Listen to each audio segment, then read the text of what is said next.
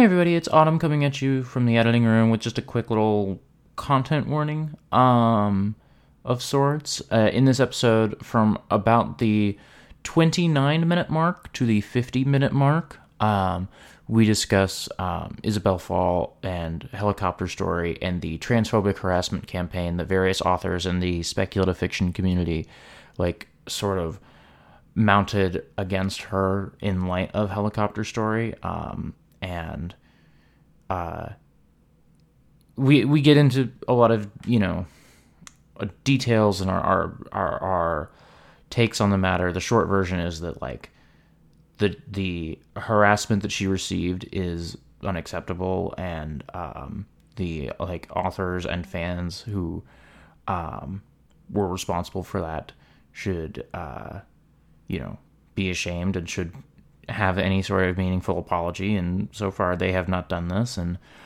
um, but if you don't want to hear all the details of this sort of thing, like you can, you know, jump ahead to about the 50 minute mark, and uh, you can you can miss that if you know you think it's going to be, um, you know, triggering in any sort of way. I just wanted to make clear how we felt about that. Um, but yeah, if that is an issue for you, jump ahead and you can hear all about uh, Hrathen doing king shit, uh, as he always loves to do. Uh, thank you so much. Uh, here's the episode.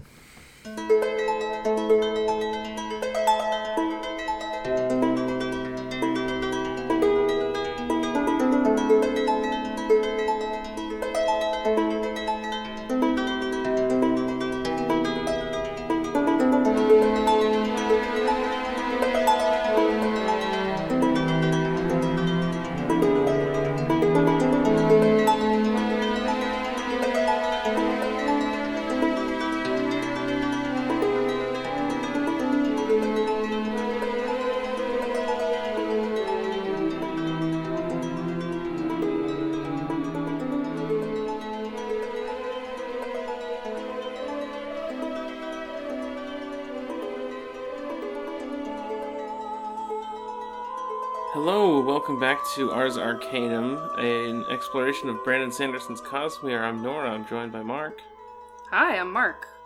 and Autumn. I'm Autumn. We're in Texas. We're in Texas We're once again. in Texas. I'm not in Texas. That's true. Unfortunately, Uh, mm, I'm not For saying us. Texas. Is, okay, yeah, it would be cool if I was in Texas and hanging out with you right now. But I'm pretty. I'm pretty happy being in Wisconsin. Hmm. yeah, Wisconsin seems nice. they got cheese there. I think. They I- do. I've they heard do. that. I've heard cheese and beer. They, I, they have cheese and they have beer, and I like both of those things. Ben does not like cheese, which I think is kind of a like reaction to growing up in Wisconsin. Mm, We- to be fair, we do have cheese and beer here in Texas. we do also have that in Texas. Yes, You have had quite a bit of cheese. not as much as you. I feel like there there has been queso at the last two meals we went to, and I have not had any because I'm like I'm good. Um, the like the like really uh classic like i don't know the thing you get if you're a tourist in wisconsin and you want to try wisconsin cheese is uh, fried cheese curds Yeah, Um, yeah. those are those are good as hell there used to be a place you could get that here, but I think they all shut down. There's a, like a chain, but mm. you know who's not in uh, Texas? who? Who? Any of the many characters we're going to talk about today. I am I have a backlog because last time oh yeah because last time I was on, Right. I was going to talk about Roadside Picnic, and then I didn't because I went to the bookstore instead. hmm And Oh, then last got- week, I was going to talk about Roadside Picnic and Nine Princes and Amber, but instead I got sick. yeah you do have a backlog I don't want to spend too much time on it because we got lots to talk about today. But Roadside Picnic owns. It's great. It's a great book. Hmm Um, I'm gonna read it pretty soon. I feel like Yeah, you read it. sold it. on me pretty well. also the the the audiobook uh, is like a like almost like a Columbo type voice. What is what is roadside picnic for listeners who might not be familiar with it? It's a book. Mhm. You might be more familiar with the movie that uh, was inspired by it called Stalker, or the video game that was inspired by that called Stalker, but with more periods in it. Um, it's a book about the effects caused by one time aliens showed up very briefly and left several zones across the world that are just really weird and messed up. And um, you can go into the zone and find treasures and artifacts that you can sell. Um, but it's very, very dangerous, and you kind of have to map out safe routes between anomalies that are really weird. And it's a thing where, like, oh, we started finding infinite batteries in the zone, and now every car on the planet just runs on infinite batteries from space. Huh. And it's just about the people who go into it and the people who profit off of the people who go into it. Hmm. Um, and it's it's really cool. It's like a Soviet novel from like the seventies, right? Uh, it would have been seventy one, but I think it took it took several years to get through censors Mm-hmm. to Mm. to be actually published, and I could not find um, the censored version. I think that you I don't know that you can find like the original like printing of it, Hmm. especially not translated. Yeah. Um, but it also came with a really funny afterword where one of the authors, because the authors are two brothers, just complaining endlessly about all the censors and all the stuff they went through to actually publish the book. Mm-hmm. And it was, it was, it, was like, no, this isn't like ideologically compromised in some way. They just don't want us to talk about like people getting in fights or cussing or like being pessimistic about the future. Huh. It was just like weird aesthetic choices and stuff like that. And not like you're not being good comrades with this book. Right. It wasn't that. Well, Mhm. Um, I mean, I would I would assume that the perspective of the censors was that by writing that kind of material, they were not being good comrades. It's just Yeah. that we, Yeah. as as modern non-Soviet communists, think that's stupid. yeah. Um, like, I, I also read Nine Princes in Amber, which is both of these books are pretty short. Mhm. Um, Amber is like a five and a half hour audiobook. I think Roadside Picnic was like seven or eight. Um, just you know, cleansing my palate so I can go back to reading Timothy Zahn here in the next week. God. Um, uh, Amber's really cool. It I uh, uh, hmm? I liked Amber a lot when I read it as like a teen. Uh, Yeah, it's just a guy wakes up in a hospital with no memory and has to sort of figure out what his deal is, and what his deal is is rapidly revealed to be uh, he's kind of like a magical demigod prince, and is immediately sucked back into uh, an elaborate and labyrinthine uh, familial tensions as a, a throne is waiting to be claimed in the city of Amber, which is in another dimension. yeah. And there's nine more books. Oh damn. Okay. They're very small books. There seem to be about 200 pages, but there's, Okay. there's okay. nine more okay. books. Also, I think some of them are like I don't remember exactly the details, but it's something like um, Zelazny wrote a bunch of Amber books, and then he stopped for a while, and then he went back and wrote more Amber books about different main characters. Yeah, there's there's two sets of five that were published in groups, and then I think there are some spin-offs that were published posthumously by his family members Yeah, as that well. sounds about right. um, as is the case for so many 20th century authors. I Mhm. feel like, um, but yeah, that that's just really cool. And the thing that stood out to me the most is that like, um, he Zelazny is the author's name. He just like is very good at writing tension between characters that is very believable. And even though this guy doesn't have his memories at the beginning, you can still like it still feels like the information that you're getting that is incomplete is still like believable and is still pointing toward something that is really present there um, between the characters. Um, Yeah. Even if even if you, the reader, don't know all of the details yet, but it's neat. I'm reading more older books. Um, unfortunately, that brings us to another book that we. Uh, Do, we, do you want me to go first, or do you want Mark to go first? Uh, I was gonna Your say call. I was gonna segue to you because I also read this book. Yeah. Okay. So this is, a, Did we Well- warn Mark about this? I think so. We tweeted I- about. it. Yeah. Okay. Okay, just go on. Um, so yesterday or two days ago now, I guess we were driving down to Dallas, about a twelve-hour drive. Um, before we left, you asked me, "Is there any audiobooks we both want to read that we could listen to?" um, and I was like, I, I was just telling you, like, you know, I've been struggling. I like either I start, I've been starting books and not finishing them, or I'm just having a lot of trouble, like, finding stuff that catches my eye. And I think it's t- entirely a me thing. I don't think it's like that books are bad in any way. I think it's just me being picky lately. Um, and you were like, oh, we could, we could read a bad book. we could educate ourselves about an uh, uh, a very influential piece of art uh, in circles that we are adjacent to. So is, is a more charitable way that I would so, maybe so we read the first six or seven chapters, I believe, of um, uh, what's Do you the, know name of the wind? The Name of the Wind. Um, Patrick the, Rothfuss. the first of Patrick Rothfuss's Kingkiller Chronicles books. I hate this book so much. It- Basically, it's, it's bad.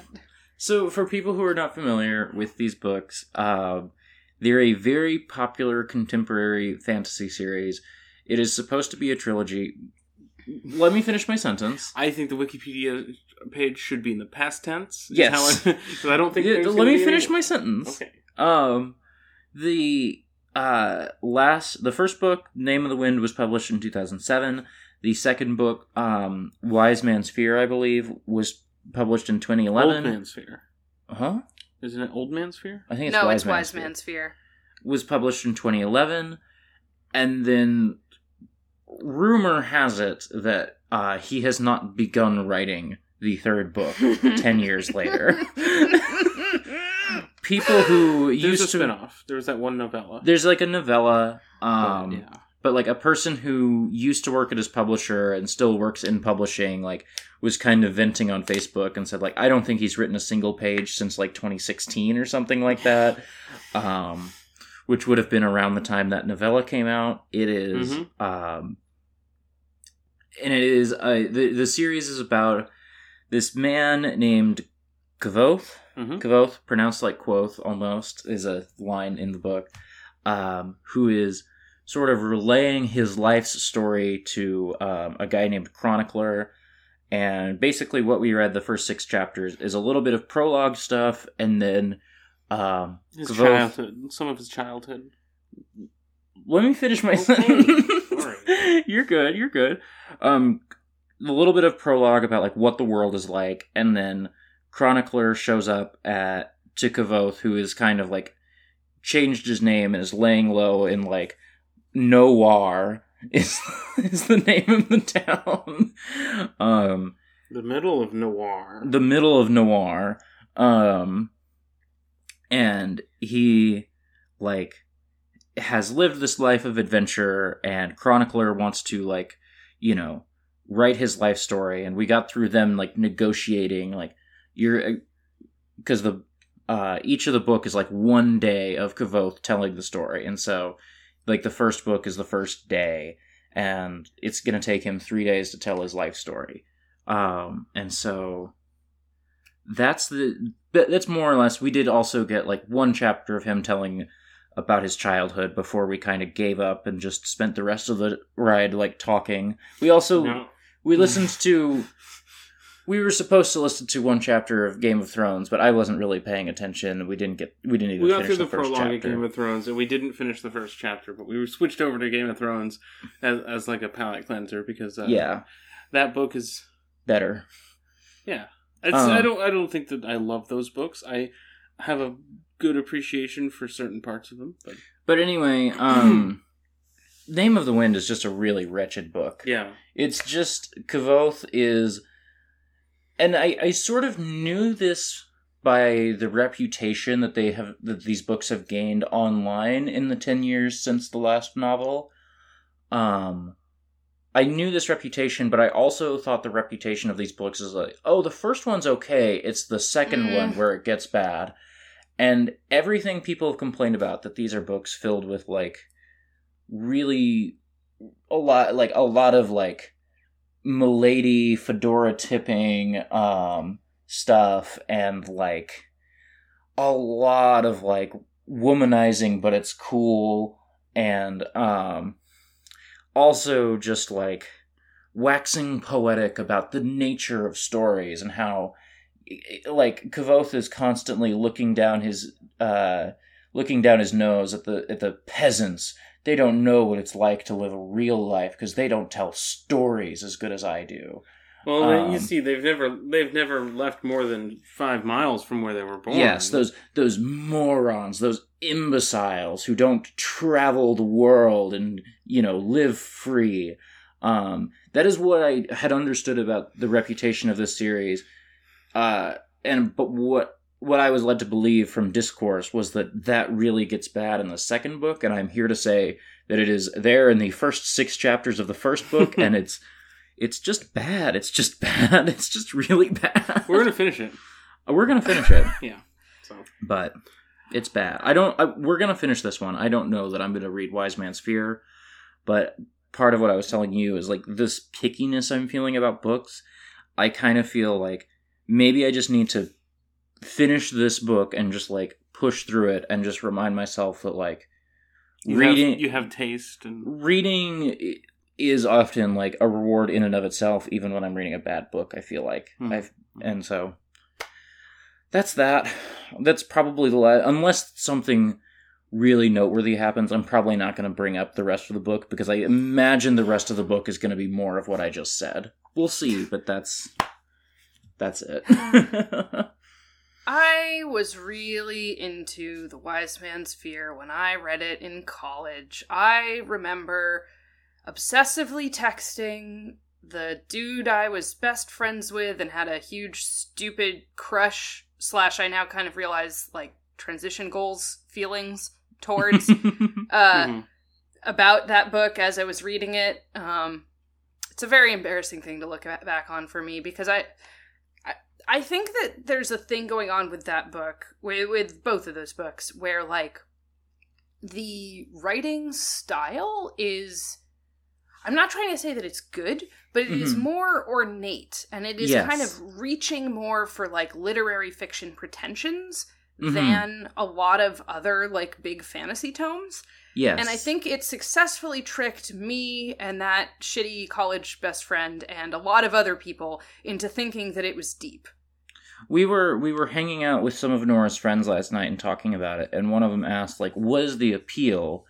And I think I think it's two things. I think it's one that it's got a romance element, so that like a lot of women really are into it, but it's written by a man, so like men can read it and feel like it is respectable in a way that they cannot read a lot of like romance fantasy, um, and feel like they're like a lot of men feel that like romantic fantasy books are like beneath them.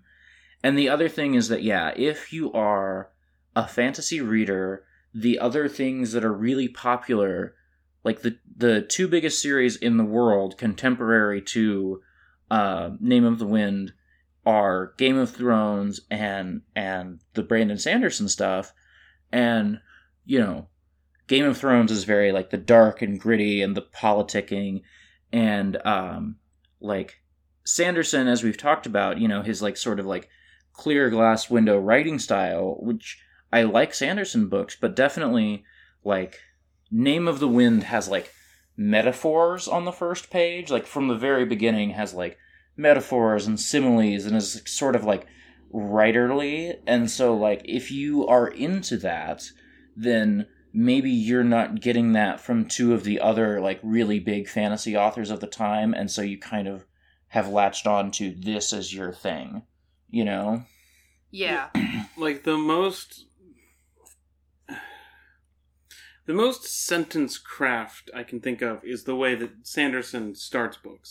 hmm because people point to like the first sentence of every book he writes as like the most clear example of like you really like put that effort into a hook at the very beginning. Yeah, Szeth wore white on the day he was to kill a king is like a good first sentence, and then Seth Son Son Valano, yeah, truthless sorry. of Shinovar, Yes. wore white on the day he was to kill a king. Thank you. Sorry, I, I forgive me. Put some disrespect on his name.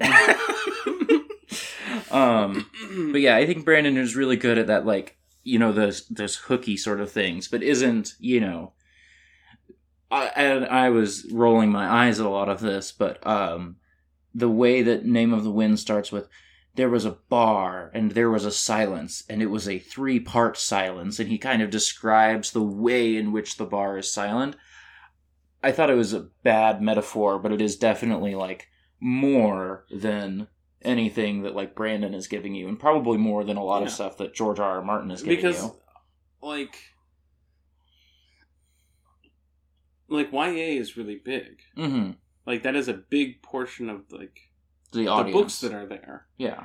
And like I don't really know what fantasy books are being marketed toward adults. Yes. Um YA so- has eaten up like so much of like the audience for books in general of all genres. And so if you're not looking at YA in the last decade, I guess I think Sanderson is not YA. Yes. Because he specifically made a YA book that was very different. Yes. Um or at least that's what he says. Mm-hmm. And then like I guess you've got like Sanderson's protege, Brent Weeks. Yeah. Um but I I couldn't tell you who is writing fantasy Not in the YA space. Yeah, outside of YA from like in an adult oriented series, like there's a couple things that, that drip through. Well, Right? We hear about Malazan, I- and we hear so- about um the the other bard one, the other bard one? Locke Lamora. Yes. I think that's Yes. a bard one, That is a thief one. a thief. That is Oh, a rogue one. a thief guy, Rogue one. rogue one. um, there there is, and if we're okay with segging into our the next thing we wanted to talk about, Yeah. there is another like really big adult fantasy series right now that like people are really loving. I think, uh, and it is written by N.K. Jemisin, who Oh, we wanted yeah. to talk about a little bit. so I I wanted to like briefly mention a different book that I've been reading. Um, yeah, please do, first, please do. Uh, which is just that. Uh, so, uh, continuing on through this thing where uh, Ben and I are reading books to each other from his prelims list. Uh, we've started reading Valis by Philip K. Dick, uh, which is Ooh. so. So this book is at least so far. We have not gotten to any point where it starts to be science fiction. So far, it is a uh, mostly autobiographical account of Philip K. Dick's uh, mental breakdown and religious experience. Hmm. Um, yeah, and so it's all about like what it's like to be living in like Northern California in in the late '60s and early '70s, and everyone is doing a lot of drugs, and everyone is kind of mentally falling apart. Um, and uh, I don't know. Do either of you know much about Philip K. Dick's religious experience? I I knew about his mental breakdown. I did not know much about his religious experience. Yeah, so at one point in his life, Philip K. Dick, uh, I'm just going to describe this as he experienced it. I'm not going to try to like contextualize this as like, oh, here's what I think was materially happening because I think that's kind of disrespectful. Uh, a a pink God shot a pink laser into Philip K. Dick's head and filled him with information, and that completely changed the rest of his life. Mm-hmm. Um, and uh, in in the book in Valis, it is narrated by like an unnamed narrator, uh, talking about a friend of his named Horse Lover Fat, um, which is like a translation of Philip Dick. Uh, Huh. that's what those names mean. And Okay. it's and the narrator is kind of sarcastically and skeptically describing horse lover Fat's religious experience and mental breakdown. And like it it's very clear that the narrator and horse lover fat are somehow kind of the same person. The narrator keeps saying things like, "Oh, I remember when I, uh, I mean horse lover," um, but the narrator is like very skeptical skeptical about all of this. Basically, seems to think that horse lovers like religious mania uh, is very annoying. Um, although he does uh, sort of scrupulously say, well, it would be easy to say that he experienced this because of all the drugs, but I don't actually think that makes sense. Um, so it is some sort of thing where you have the same person being split up into multiple characters, um, possibly as a result of drugs and or mental illness and or religious experience. Um, yeah, it's fascinating. Uh, it is very uh, in terms of the way that it talks about mental illness, I think it is very honest to Dick's experience, which means it is in some ways very offensive. uh, because it is, first of all, talking about this in like a 70s context, right? So the way that people thought mm-hmm. about mental illness in the 70s is not something, not the way we think about it anymore. Right. Um, and then also, like, he is trying to communicate a situation in which just lots of people are having breakdowns, being hospitalized, using a lot of drugs, possibly to cope with the things that are giving them breakdowns, or possibly the drugs are giving them breakdowns. And someone's suicide is like really central to the beginning of the novel. Um, in a way that he kind of like the way that it talks about someone else's suicide and the effect that it has on horse lover is like again, like I said, I think very honest, but also kind of fucked up because mm-hmm. it is like this woman that he clearly was kind of horny for, and so the way he relates to her suicide is kind of gross, as mm-hmm. well as mm-hmm. clearly very like personal. Um, so I'm not sure I would say I recommend it, but it is fascinating, and I'm it really curious to see where it goes. I I feel I read um, "Do Androids Dream of Electric Sheep" when I was 18, I think, and it's like one of those books that like changed my life or at least changed my taste in novels in a huge way and is also like I don't know if I can recommend this because it's a it's a weird book and it's uncomfortable and like purposefully uncomfortable I think in a lot of places um yeah. yeah, yeah I think I think Philip K Dick's work is really interesting I haven't really read a lot of it before so I'm I'm excited to be reading Valis. I think Valis might be kind of a weird way, weird place to start because, uh, I mean, because it is so much his like breakdown novel, and because mm-hmm. I think the ways in which it's science fiction are, I mean, like I said, I haven't gotten to the science fiction stuff so far. It's just this sort of semi autobiographical narrative, um, and so, uh, like he has other works that I think are much more straightforwardly like a novel that it seems like you mm-hmm. would read for entertainment purposes. Yeah, I, I um, think I think Do Androids Dream is that, despite my like, you know, hesitancies about recommending it. It is like, well, I could just if you wanted to read the book that Blade Runner is based off, I could give you that and be like, this is just a novel and it's fun. You know? yeah, yeah. Uh, um, yeah, that's that's what I have to say about Valis. Um, I almost made a joke about the Will Smith movie. But that wasn't. Dick. That's a, that's that was, Asimov. That's Asimov. That's yeah. a different guy. God.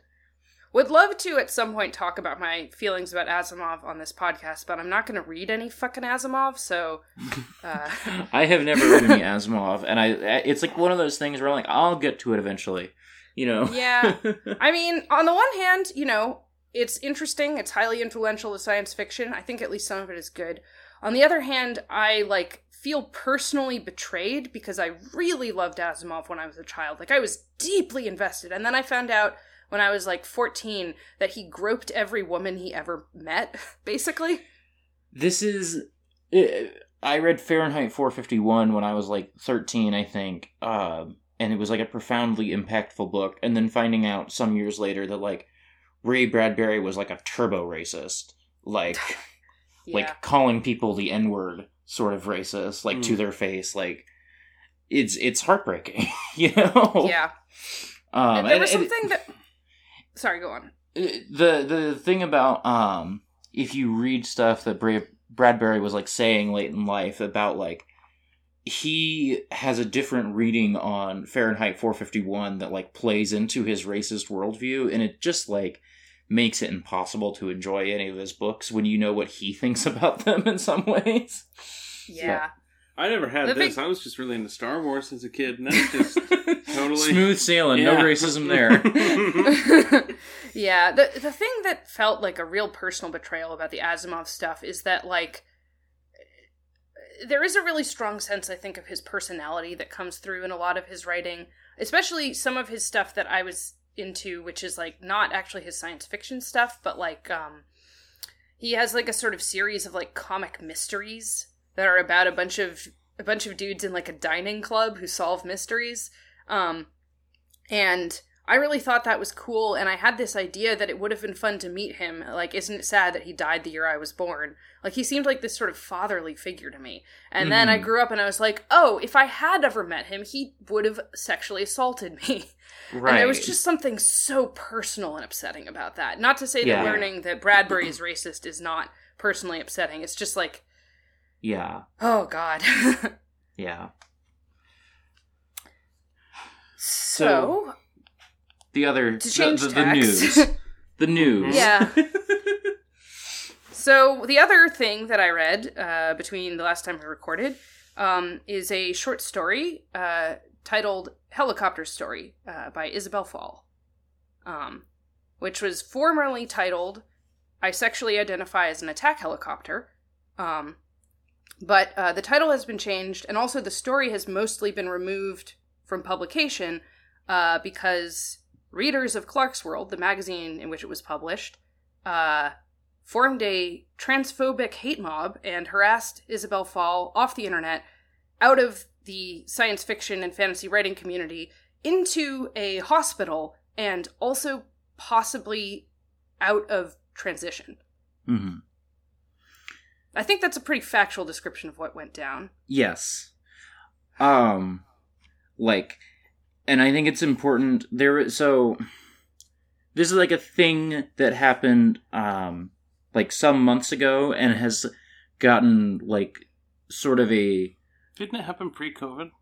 It might So have. yeah, the the the uh, the book the sorry the story was published uh, over a year ago, I believe. But the reason Yes. it's come up recently is that um, it has been nominated for a Hugo, Mhm. um, and uh, it it the story was published like last year, and then um, because of the harassment, uh, Fall withdrew the story from the internet. Um, and then um, within the last year, she did republish it in a limited ebook edition um, in order to qualify for an award. Um, not technically in order to qualify for the Hugo, but because it was published in this limited ebook edition, that does make it qualify for the Hugo right. uh, and it's been nominated. And so, because of the Hugo voting period coming around, um, there's been a lot more public discussion about this story and about uh, what was done to Fall. Um, and there and was a there was a recent Vox article about like how Fall's life has like turned out as a uh, or like what her life has been like in the in the time since the story was published. Um, and there was some the the Vox article had some discussion around it because on the one hand it did bring light to like this terrible thing that happened to this person and also in some people's opinions did not like squarely place the blame on like the particular harassers among whom are like respected published authors published authors like N.K. Jemisin and Neon Yang. I mention these names in part because on a recent episode of this show I recommended um Black Tides of Heaven, one of uh, Neon Yang's books, and like I just want to like fully walk that back. I was not really familiar with this story when I recommended it. Um, th- all of this had not happened when I first read Black Tides of Heaven. I was just rereading it recently, and was, that's why I recommended it. Uh, yeah, like I kind of enjoy that book, but I don't think it is worth like, you know. I want to make clear I do not support Neon Yang in like any sort of way, and I do not think that you should purchase their books or like if if you're going to reconcile, like, oh, I do still like this thing from this person despite X Y Z, you'd probably want it to mean more to you than yeah, this I book does. it is it is a Like- book I enjoyed. I, I am not going to go to bat for Yeah. that book or that author in any way after like sort of learning more about like the harassment that they directly participated in and are like steadfastly not taking any responsibility for now. Um they Yeah, have sort of Sorry. they have sort of said, I'm sorry if feelings were hurt. I am sorry if things that I said contributed in any way to hurt that may possibly have happened to, To this somebody. person. And like, I have read Neon Yang's novels. They know what active and passive voice are. Mhm. And they know Yeah. that like the ways that they have like phrased this sort of like are doing everything to absolve themselves of responsibility and it is disgusting. You know i, I just want to say that like flat out. Like the sorts of statements that neon yang uh, has made um, about this have really put a sour taste in my mouth about that whole series. Um, and like i'm not going to be reading any more of their work in in all likelihood. I it, it sucks. Yeah. and, and sorry you go. Oh no, I just wanted to mention as long as we are naming names, which I think it is important to do because because some of the people who participated in the harassment really are known names. Mhm. Um, I- w- another person who was uh, important in this was uh, Arinn Dembo, who is the um, the acting president of SF Canada. So this is like this is someone who holds like a like a, a, a powerful, literally like holds a position in Mhm. science fiction. Mhm. Um, and uh, she is a cis woman, and she wrote that she thought from the way the story was written that it must be written by a straight man. Um, so she quite literally, and she said that she knew she was doing this in the Twitter thread. She did the thing that uh, Robert Silverberg famously did in the 70s to um, Tiptree's work, where she read someone's work and analyzed the writing and was like, oh, I know the gender of this person from this writing. This person has to be a man. Um, Mhm. which is just the most disgusting cis bullshit I've ever Yeah. heard in my life. Yeah, the, there's another like aspect to this too. Like I mentioned Neon Yang, who is like a trans person. Like there are a lot of cis people who got in on the harassment of this trans author. Um, and like, yeah, like one of the people here is like NK, NK Jemisin, who I I believe is a cis woman. I Yeah. um, and um, like is a New York Times bestseller, like one of the most popular authors in the world right now. Um, and like and I I read and the fifth season and enjoyed it, or part of it. I haven't finished it, but yeah, like fuck the fuck the fifth season, you know. and I I think something that's also very important to highlight when we're talking about N.K. Jemisin's role here is that she did not read the short story. yes, She made it very clear what, that she did not read the short story before saying, uh, "I think this story is offensive," in a way that you know supported a hate mob. yes, um. yes. And it sucks. Everything sucks.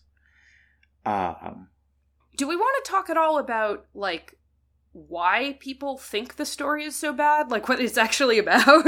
yeah, please. I have not read the story, but you have, so I would. I love read it when it came out, hmm but mm-hmm.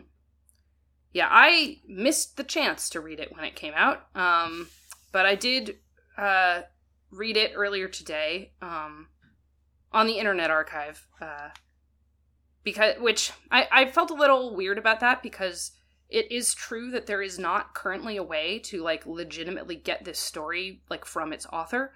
Um, like like I said, the the ebook that came out earlier this year was like a limited release.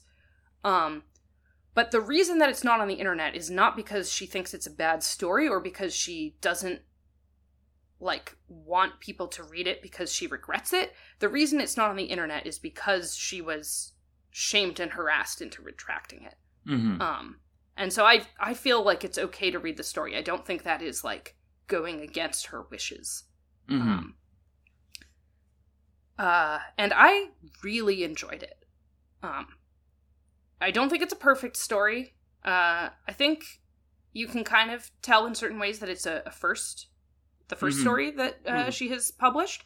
Um, but I do find it to be like a very compelling story about transition. Um, I think something that was really missed by a lot of the critics who read the way the story talks about um, being a woman and found that to be sort of artificial um, is that the story is about someone who transitioned away from being a woman.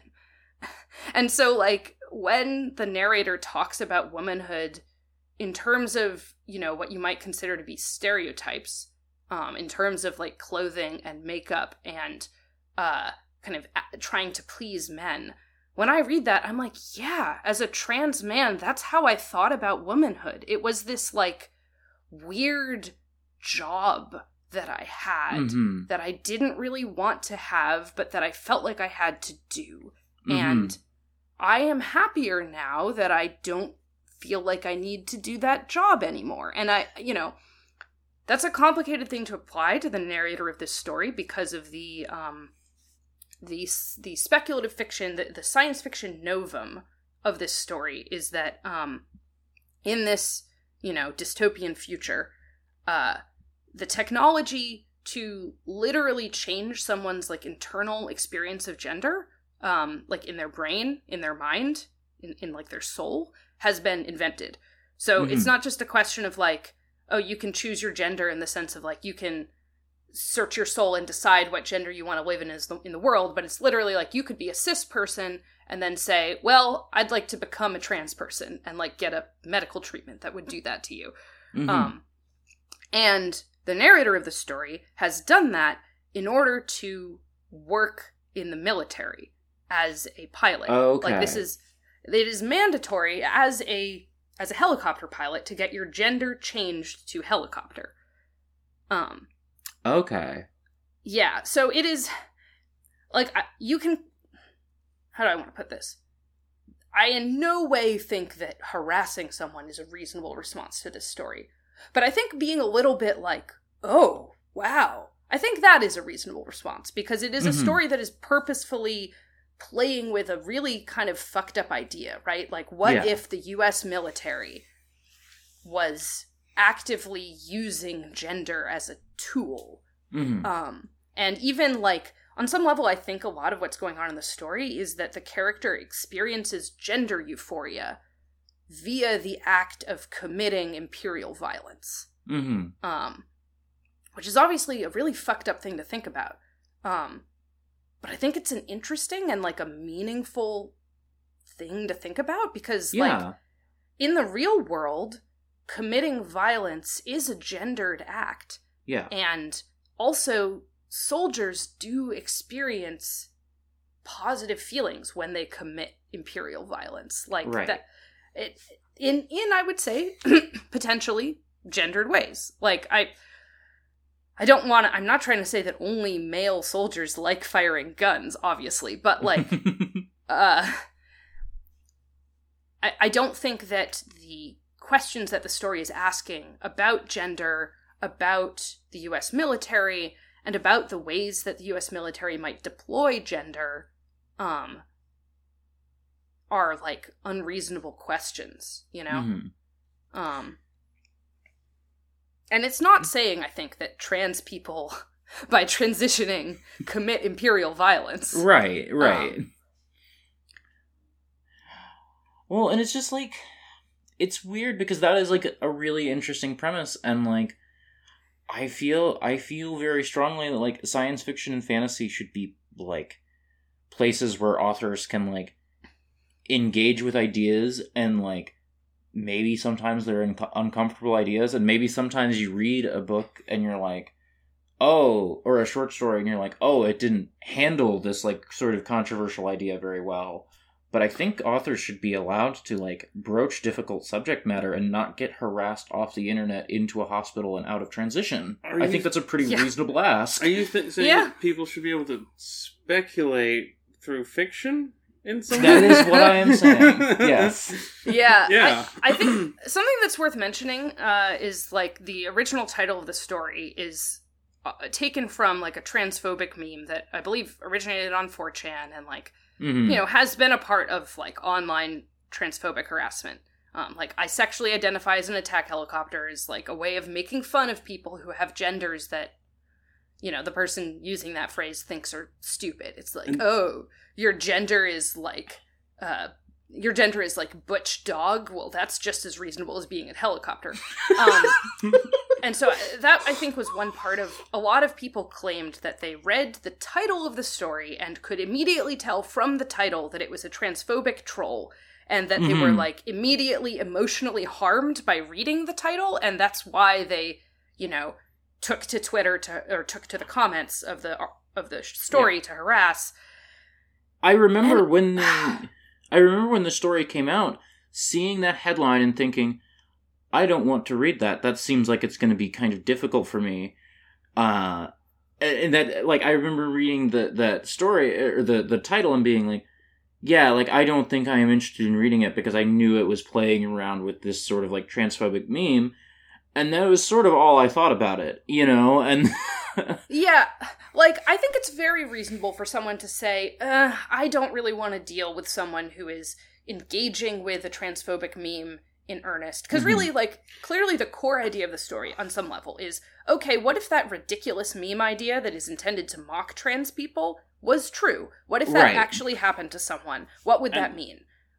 And also like that phrase has been used for like 20 years or something Yeah. right? yeah, like it has been a Like- long time yes, like one thing that I think was uh, really left out of a lot of the uh, discussion around this story that I think is important is that Fall is not the first person to take that meme and be like, uh, yeah, what if it was real though? Or to say something like, yeah, my gender is attack helicopter, fuck off. Or like the idea that you can take hateful speech and Mhm. defang it by saying, yeah, that is true, or like joking about whether it's true is not like a new idea. Trans people do that shit all the time. you should listen to Hot Singles if you want to hear that happen in real time every week.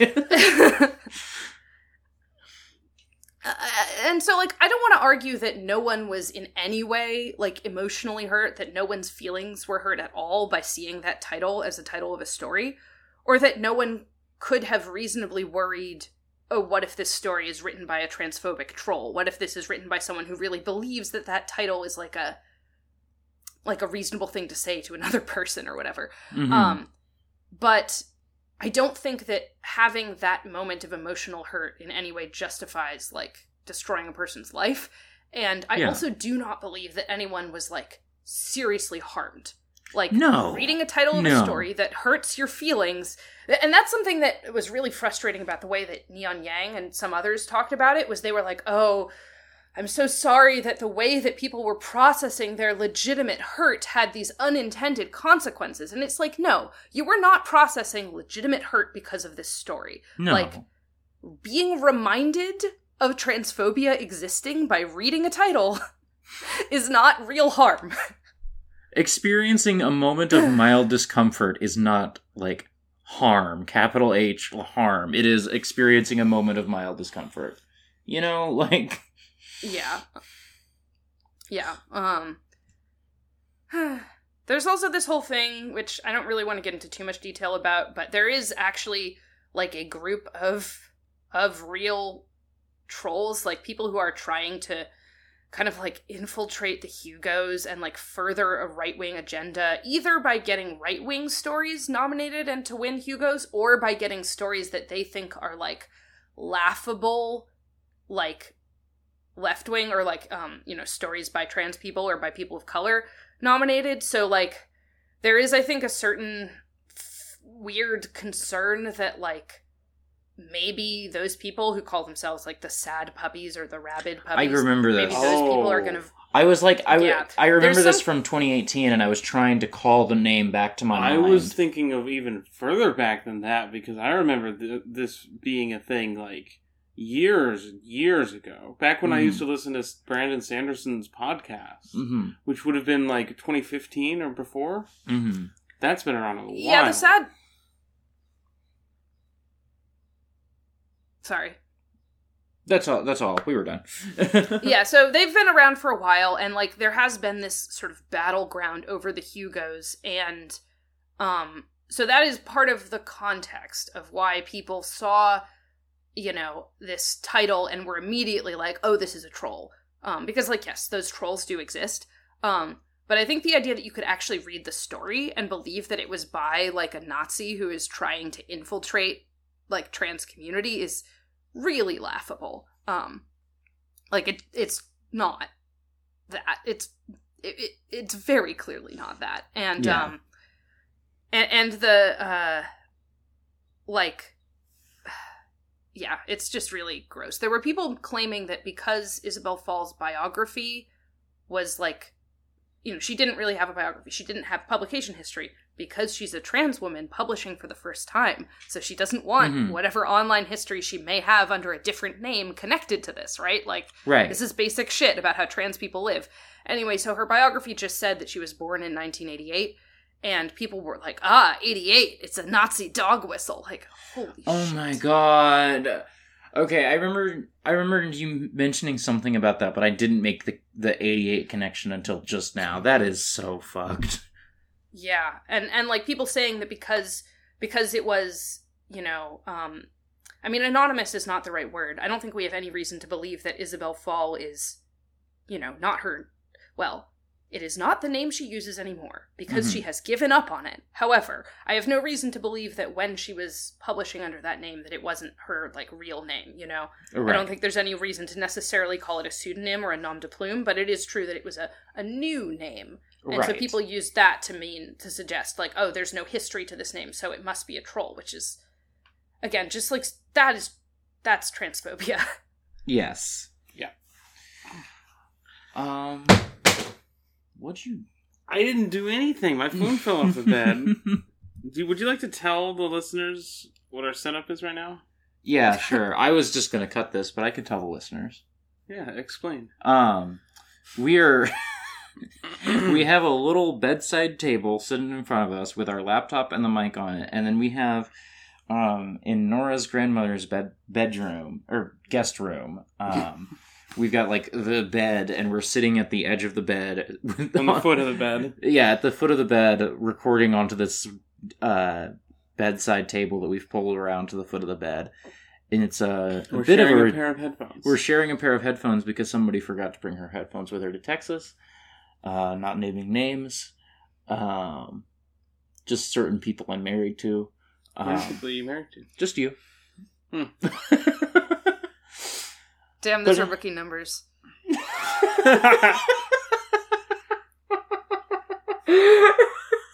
We're working on it. um, I have a question. yeah, Do you want to talk about Brandon Sanderson, maybe? yeah, Yeah. Let's do it. I'm ready to do that. Okay. I think that um, we got. Uh, you know what? We got some chapters.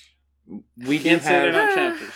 I. You know what? You didn't yell even once when we were listening I did. to the audiobooks. I did. I did. Well, you yelled when Hrathen came back, but Yeah. you didn't. You didn't say "fuck this guy." You didn't say "fuck Raoden." I hate him. I got Um, off pretty. Uh, stop it! I got off pretty easy with a like light Raoden chapter where very little happens this week. Yeah, and then Um, Big Sarene Big Sarene, and then again, Little Hrathen. Will Hrathen. yeah, what's with what is with the thing where the Raoden and Hrathen chapters are short and the Sarene one is super long? Like, I don't.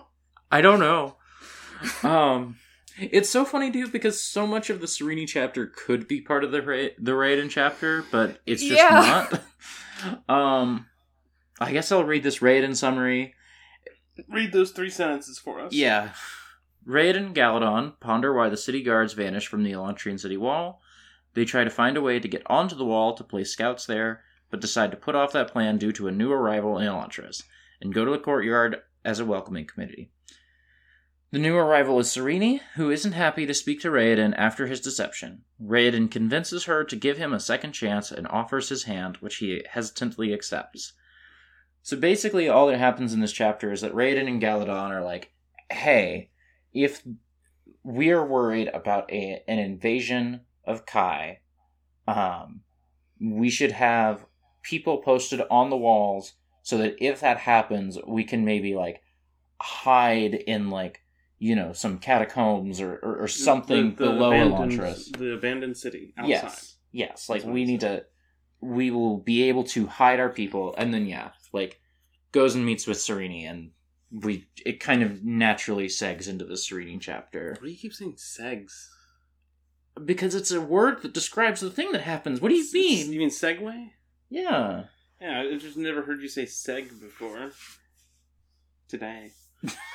okay. Anyway, do we have any discussion for Raoden? I really don't have anything here that is not also in the Sarene chapter. Yeah, there's really no like content here. Yeah. It's just the literally the things that happen. Um, There's nobody on the wall. That must mean, well, the, the most likely thing is that war is happening. What's actually happening is that the king was a cultist and dead. yes. And also the wedding. Raoden doesn't know his dad is a cultist and dead yet. Right. Yeah. wow, yeah, I can't believe. I mean, okay, no, never mind. I forgot for a second that he's hiding his identity, and I was like, I can't believe Sarene didn't tell him that first thing. I Although, can't believe frankly- Raoden didn't tell her. Frankly, even though she doesn't know that he's Raoden, I feel like, yeah, here's the like big basic news for what happened outside. The king has been killed, or the king killed himself. Like, you'd think. I you mean, think I it would have guess come up? I guess she's just in the mindset that like they're in Elantris and they're never going to leave Elantris now, so the things that are happening outside the city are not things that Spirit needs to know about. But um that's stupid. yep. Should we go on to the Sarene chapter? yeah. Uh, Spirit escorts Sarene to New Elantris, which has been transformed into a village with clean streets and pleasant seeming Elantrians, in a complete contrast with her perception of the rest of the city. Sarene is given a new wardrobe and accompanies Spirit, and finds herself appraising Spirit as well. Spirit and Sarene tour the city, and Sarene apologizes for providing him useless items as part of their bargain. And Spirit replies that he is a tyrant, but means well, though she disputes that he is a tyrant based on her new perspective on New Elantris. After five minutes, Yes. Five minutes. Sarene meets Taan, the sculptor also known as Aendon, and sees the Hall of the Fallen.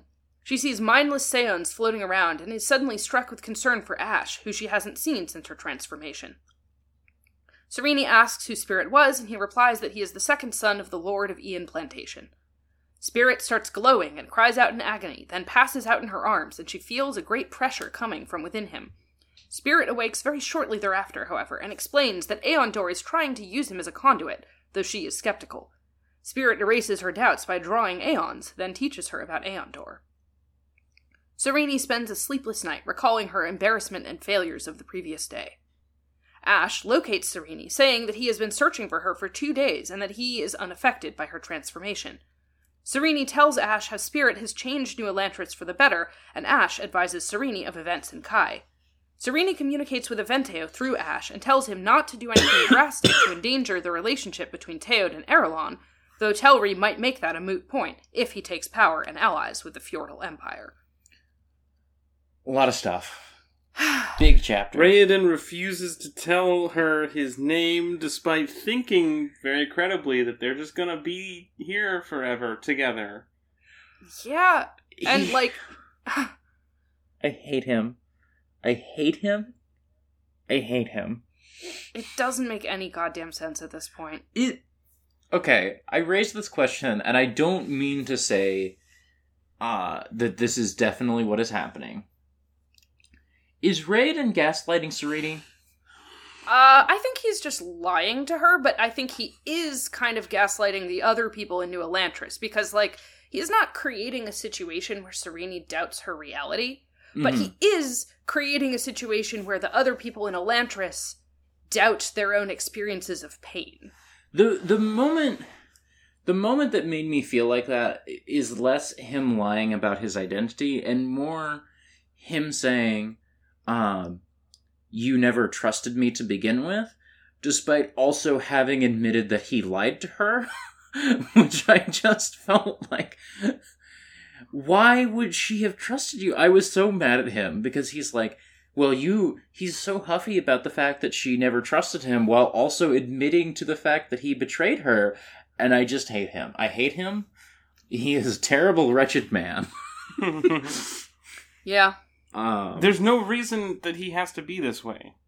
no, it is entirely like his creation that he is like this.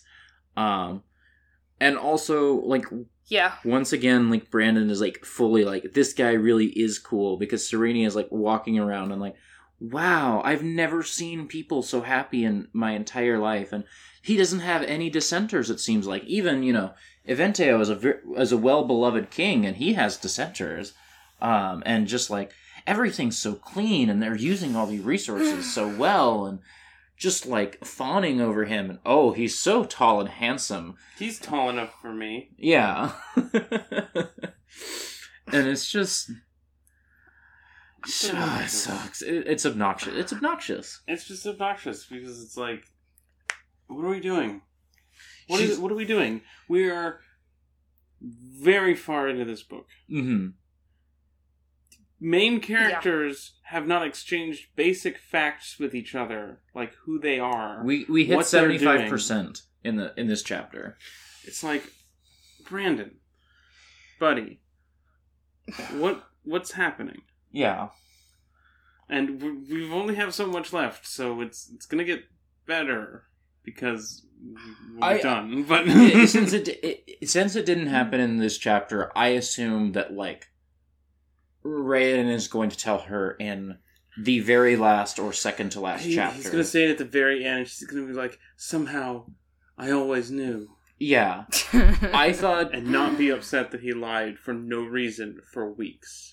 I yeah. I thought this chapter it would happen. He would tell her who he was, and since that didn't happen, I'm now just assuming it is like, it, yeah, it's not coming up until the very end of the book, and she will just magically not care.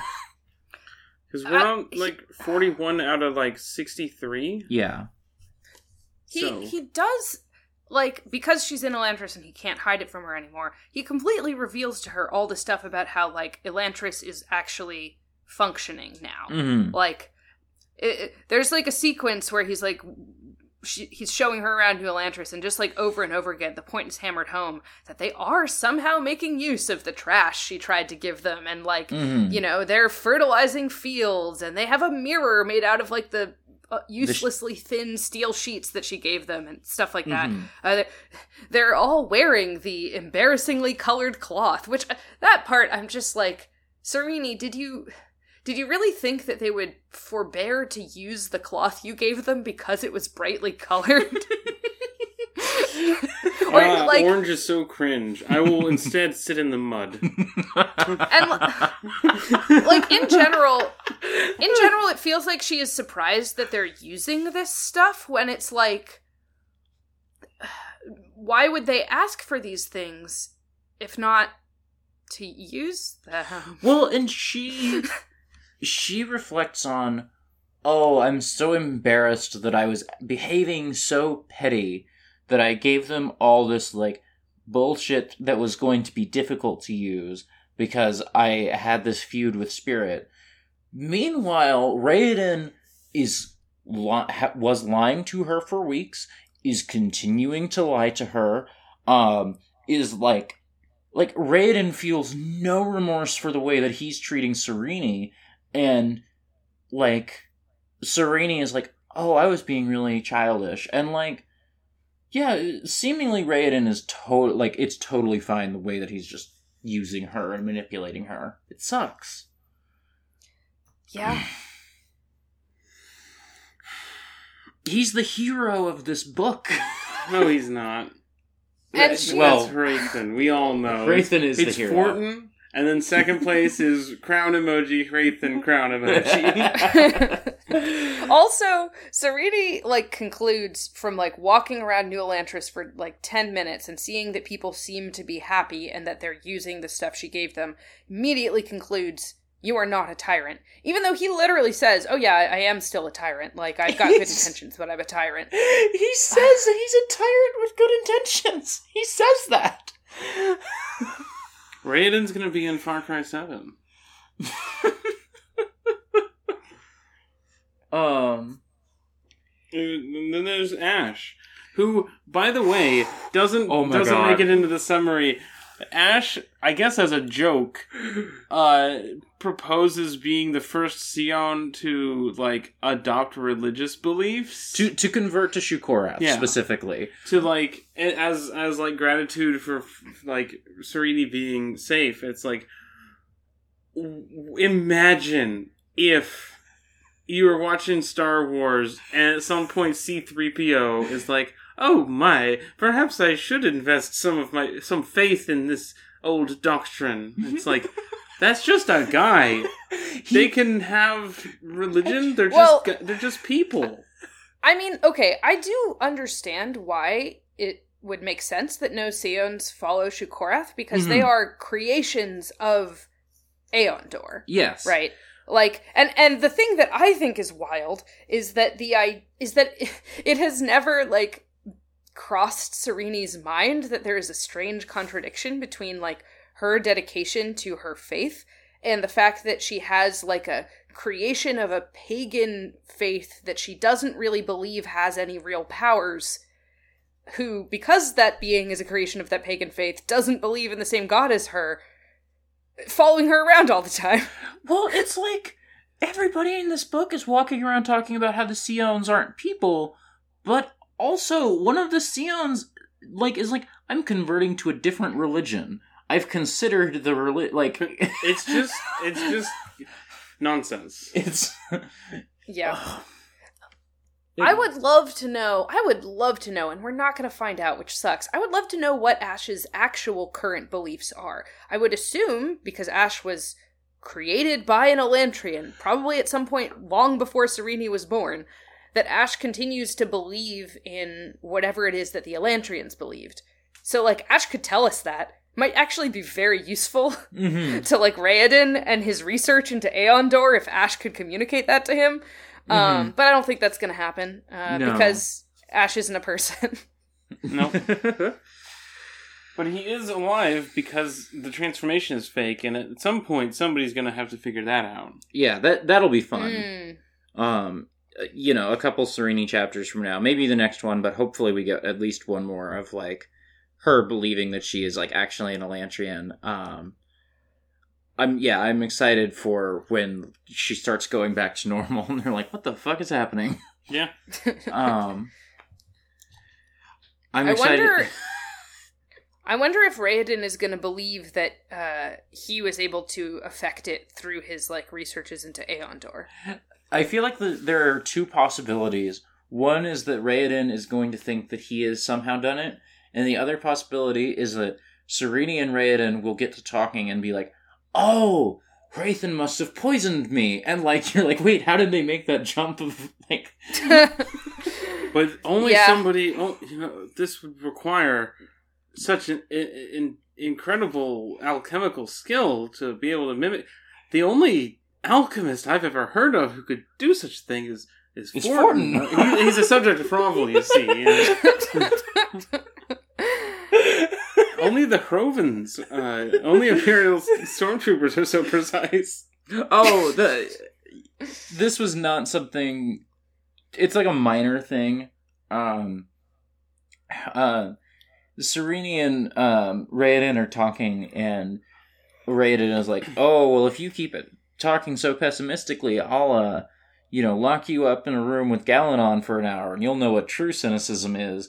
And Sarene's like, "A cynical Dula." I've never heard of such a thing. And it's like It's really weird. Great, Serenity. Thanks for wheeling out the racism for a minute. You always got our back, champ. What a weird idea. yeah. I don't know. That, like, people from a certain culture are physically incapable of being cynical. Yeah. Um something else that Serenity does that I think is just total bullshit um is that she so when she's talking to Ash, she like wants Ash to like communicate with the outside world for her. Uh but she she realizes, "Oh, Spirit has gone to all this trouble to make sure New Elantris is secret. Okay, I'm not going to betray his secret. So I don't want Ash to tell the other people I know in Kae that you know, basically that things are uh, kind of okay in Elantris." Mm. Um, so you know, all right, she makes that decision. Like, I think it's a little ridiculous for her to decide to keep that secret when she has no idea why he's keeping it and like she shouldn't Yeah. trust him, but but whatever. Whatever. Mhm. I'm willing to kind of accept that.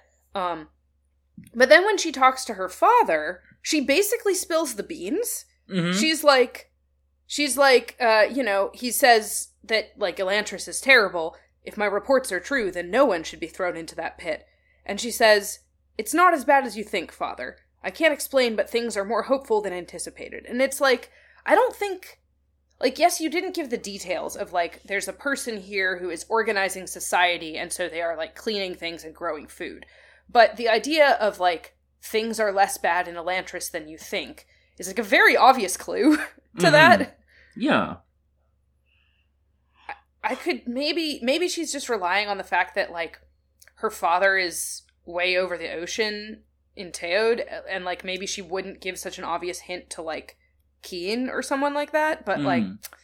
I don't know. It's if she wants to keep up the appearance that things suck in Elantris, she probably shouldn't have told her father that actually things are fine. Yeah. um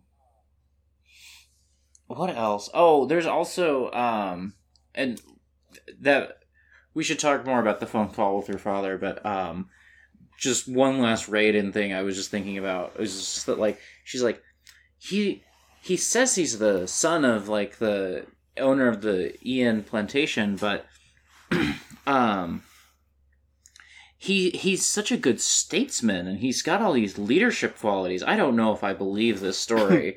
uh, But then again, I didn't memorize all the minor nobles. yeah, it's just like it's so it's, Such so a needless BS, layer layer of tension, quote unquote tension. Yeah, It's, not really tension so much as it it is like cobwebs. mhm. Like or, cobwebs don't really restrict your movement, I guess, unless you're living in Middle Earth. But like, you know, it's just it's goo. like a Uh, what? Nora, I'm sorry, I don't understand your It's, metaphor. it's just like goo in a is sticky goo that's just keeping you from walking through the story. I don't know. oh, okay, yeah. It's it's like it is something that uh, provides like a slight resistance to the p- progress of the plot, but like Yeah, only you know, a very goo. slight one. Uh huh. Do you mean like like mud? Are you thinking about literally like difficult terrain in D and D? Yeah, but yeah, basically. Um, another thing about Raoden that annoyed me in this chapter, um, is that uh, uh, he he he takes Sarene to this like chapel, um, which I'm a little I I had a little bit of a hard time following. Is this supposed to be that like secret building that they found that leads to the pool? Is he I taking think this is. I think this chapel is like one of the first buildings they reclaimed because I think this is the one that like that guy was scrubbing the shit off the walls. Oh, The- the I guess you're right. Yes, the The- mold. Yes, The goo yes. mold. Okay, the goo mold. Okay, so that's what it is. All right, so he's not taking her to like the secret Elantrian chapel. No, However, no. um, however, uh, she looks around and she's immediately like, "Oh, it's a chapel. I recognize these like Korathi scenes." And he's like, "What? I didn't know that. How did you know that?" And it's like, really? Like, because from the way she's talking about it, it sounds like these are basically the Korathi equivalent of like. There's a cross on the wall, and Yeah. there's like a Madonna and child, and like It's just Moses. like the most yeah, like the most basic iconography of this religion that like anyone would recognize. Right. And he just doesn't notice it. And she asks him, and he's like, "Well, I just didn't pay attention in class about that." And, like, did you also never go to church, Raoden? And she's not like I mean, Sarene does have this like devotion to Shu-Korath, but again, as we've talked about many times before, it's weird because she doesn't seem to have like a theological or a faithful devotion to it. It really does seem to be pure, purely cultural for her.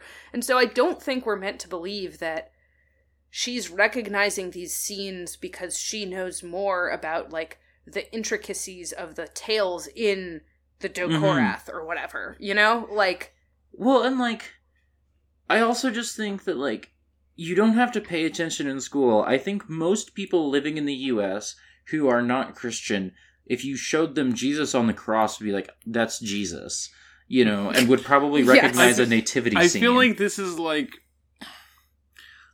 it's not Jesus. Mhm. I feel like it's Moses. I feel like you see a mural of someone parting the sea with a staff. You're like, oh yeah, Charles Heston, Char- Char- Charlton Heston. Charlton Heston. yeah, Yeah, it's like, like I- it I feel like it's- very it- obvious. yeah, it- but yeah, it's, people Yeah, know about the religions in the areas they grow up in because religion is like kind of a big deal Yeah, usually. Yeah. Is it just more of like this book having religious world building as like a central element and being really bad at religious world building? It's it's all there in theory, but we haven't seen it. like I feel like if if this was a book that maybe Brandon wrote a little later and it was like twice as long, then we would like know some parables or we would know some saints or Mhm. some kind of like iconography here. Yeah. But Yeah, because that's also true. Serenity just says, "Oh, I recognize this. All this, all these images are right out of the Dokorath," but we don't know what that means. Like I've just been talking as though there are like Bible stories in the Dokorath, but I don't actually know what Right. the Dokorath is. Yeah. like, does Yeah. it have stories in it? Maybe not. Maybe it's all just like moral precepts. Um, Yeah. in which case, I don't know how you would depict that visually, but just- but is his Vivek in a field? My point is, yeah, we have no idea what's in the Dokorath. We have no idea what's actually pictured in this chapel. We just know that those things are the same and that Sarene instantly recognizes them. yes. Um, should we talk about the phone call with Eventeo? Um, yeah, all right. um this feels like the closest the book has gotten in a minute to like actual dramatic tension you know like once again like it's the same sort of thing as like um the Hrathen chapter a while back that I was so excited about of like oh you've put a timer you know like Mm-hmm. like like the tensions are climbing and Sarene has like a clear goal of like I have to stop Telrii from converting the country to Shu-Dereth and like making this like a Fjordell vassal state and I have like only a few days to do this you know and there are like consequences to not doing this both for herself and for the people around her it it's it's drama like you put drama in the book Yeah, Wild. I will say it all rests on this sort of weird uh, passion that Sarene has for Arelon that I think is strange. Um, Eventeo like- also thinks it's strange. Uh, yeah, because you know, Eventeo clearly he's heard about what has happened to Sarene, and he wants to send men to Elantris to break her out of there and bring her home, and basically fuck the alliance with Arelon. They're obviously going to fall uh, to Fjordell, and we need to prepare for a possible invasion. And I don't want my daughter locked up in like Hell City. Mhm. Um, which is all seems like a pretty reasonable reaction on his part. Um, uh, and Sarene is like, no, we can't do that. We can't give up on Arelon. I'm gonna stay here and like fight to save Arelon from, uh, you know, from Telrii and from Hrathen. And uh, her reason for doing that is that she loves Arelon. She loves the people of Arelon because she is their princess. Mhm. And she's And, not their uh, princess anymore, but you know. yeah, and like I don't really think I've seen her love the people of Arelon. Like I don't know, she's I think she is like a kind person who cares about other people in general. I think we've seen that in the way that she tried to care about the people of Elantris and stuff like that. So I could I could understand her being like, "Father, you can't just accept that our ally is going to like be invaded and conquered. We actually have to do something about that. We can't just selfishly retreat." But she's not making any kind of general moral argument. She is saying, "I love these people." Um and it's it's weird. I mean, it feels very very like this is Sarene's version of like this is what a good king is. Like this is what a Yes. good princess is. She loves the people of the land. and like she loves um her un- her like seven old uncles and she loves like her cousins um and it, and she has reflected like oh, I feel like I fit in in Arelon better. I feel like I have friends here in a way that I didn't in Teod. But that didn't translate in my head to like, I have a noble duty as the princess to save this land. Like, I guess I understand that leap, but it was not how I thought her character. I didn't. I didn't think that's where her character was at until she just decided that's where she's at in this chapter, and I was like, okay, you know. Yeah. Um. And also, I think it's really laughable that uh, Eventeo agrees to this. Like, she's all like, Father, you raised me to be independent. You can't take that choice away from me now. But, like, she's claiming that from inside Elantris, which, like, is a. Like, she cannot get out into the city to do her politicking. And, like, her plan is to do Mhm. it all through Ash. Um, but if I were Eventeo, I would be like, that's not gonna work. You can't like run a city through a Seon.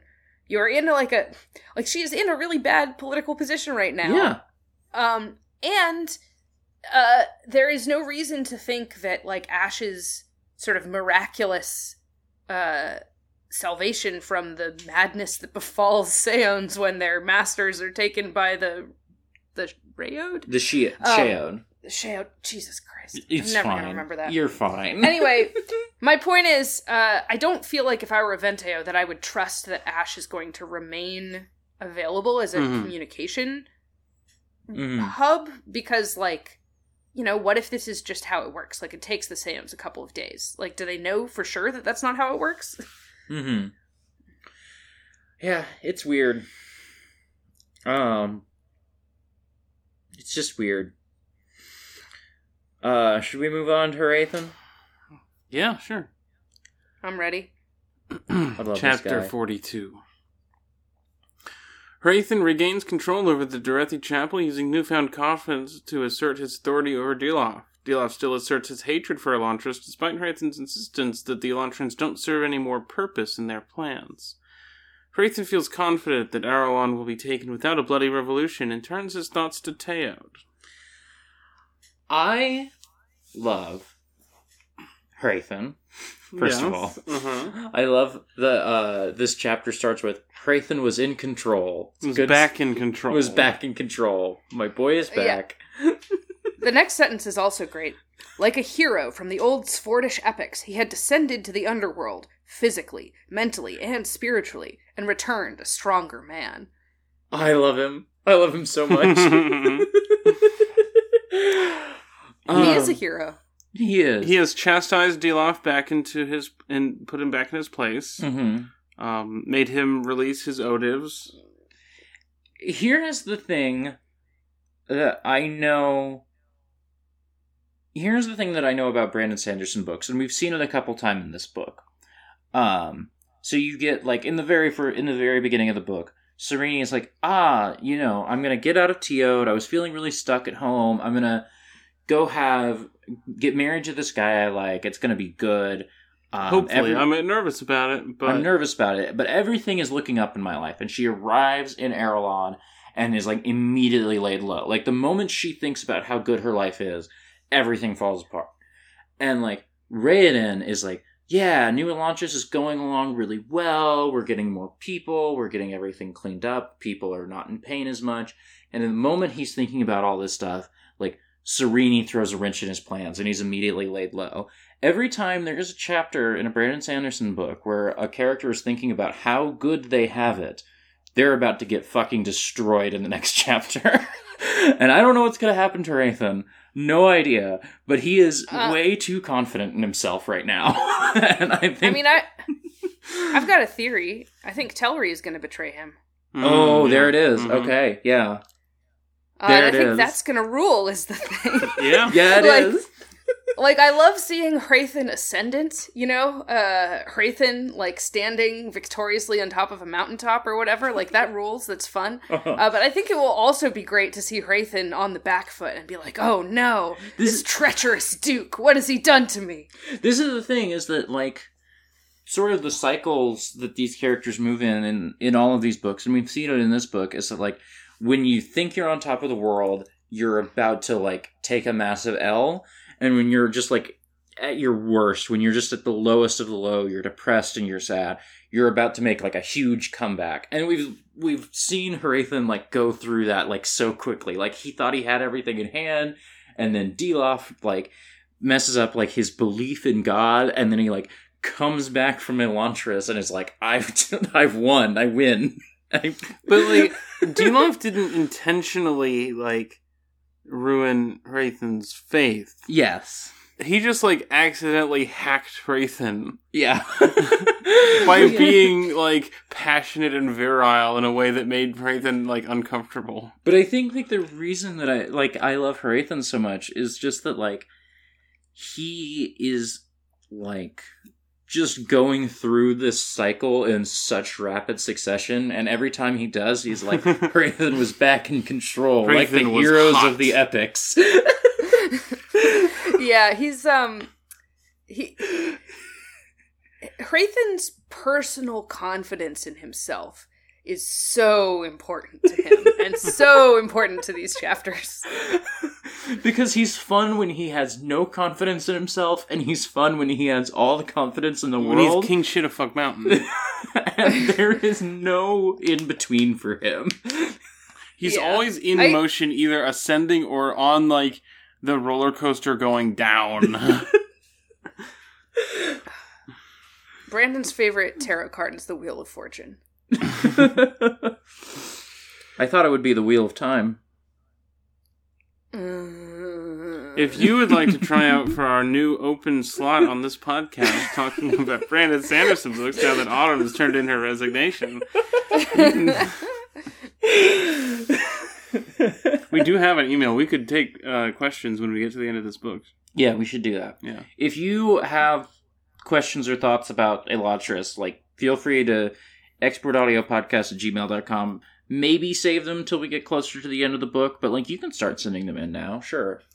I mean, we're on 42, so we've got 20 chapters left. Put Elantris 21. in the subject line so that I can find it easily when we get to the end. We've got seven more weeks. hmm Yeah, also presumably don't put like spoilers in like the subject or like the first line of the Yeah. email. Yeah, I, I know on Gundam they'll just say like just fill it with like you know like random characters just so it doesn't like pop up on my phone. You know, um, Elantris question: What did you think when Raoden killed uh Wyrn or whatever? Like, don't do that. When Raoden drew Dick Butt in the air and caused like a nuclear explosion. um, But yeah, Hrathen just like a little cool breeze at the end of this kind of I love him so much. swampy mess. The gooey mess, please. it's a stick gooey with mess. metaphor. It's gooey. It's so gooey. Brandon Sanderson's gooey prose. I wish his prose were gooey. That would mean it was like the prose itself was in some way, you know, as you made Yeah. it clear, arresting our movement. That's what goo is. okay. okay, so his he has a, a gooey story structure. He is gooey plotting. but but his prose is like a, a smooth tiled Just a- surface. Just a glass of water. So his his a, a glass of goo. It's like a clear window. It's like glass. It's like a glass of goo because we can see clearly through the language yes, To the goo. plot structure, but the plot structure is like mud. yeah. both both in that it is it is moving slowly and it's unpleasant to look at. It's it's it's like the chocolate river in Charlie and the Chocolate Factory. Sure. Um, hey Mark, Yes. where can people find you online? Uh, you can find me on Twitter at Shar Asnablunt. And uh, you can find my other podcast, Higgledy Piggledy Whale Statements, uh, which is a Moby Dick podcast, at abnormalmapping.com slash whale. Autumn. You can find me on Twitter at autumnal underscore coffee. You can find all my other podcasts at exportodd.io. Um, we will be recording a Hot Singles in the very near future. If people are not familiar with that, it is a music podcast where we talk about um, two or three albums every week, and just you know, I think it's a really good time. Um, if you want to talk about Elantris or this podcast in general, there is I don't talk about this enough. If you go to the Abnormal Mapping Discord, there is a channel called Export Chat where you can discuss, you know, the podcast episode. Um, and we love people talking about it. Uh, I, I mention it mostly because for a different podcast, I had missed some discussion recently because it was happening at a different channel that I didn't notice. So I was just, just so everybody's clear, export chat. That's where you, it is. I will definitely see it and actually reply to you. You can find me on Twitter at neither nor. You can find stuff I do at norablake.online. You can find uh, I used to do let's plays on expert.io slash video. I'd like to get back to that, but uh, it's kind of hard sometimes. you were sick and then we were traveling, Yeah. so it's fine. Um, I was just grinding in Ultima One for the Patreon exclusive LP while I was sick, listening to podcasts. Um, I think that's it. You should listen to my Yu-Gi-Oh podcast, Attention Duelists. It's good. Attention, duelists. Yeah, my is hair good. is telling you to listen to that podcast. That's right. I listened to it in the bath the other day. Great experience. if you want to know more about butch dogs,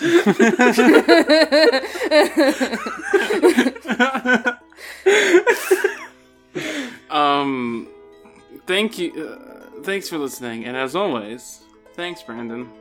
thanks, Brandon. Thanks, Brandon.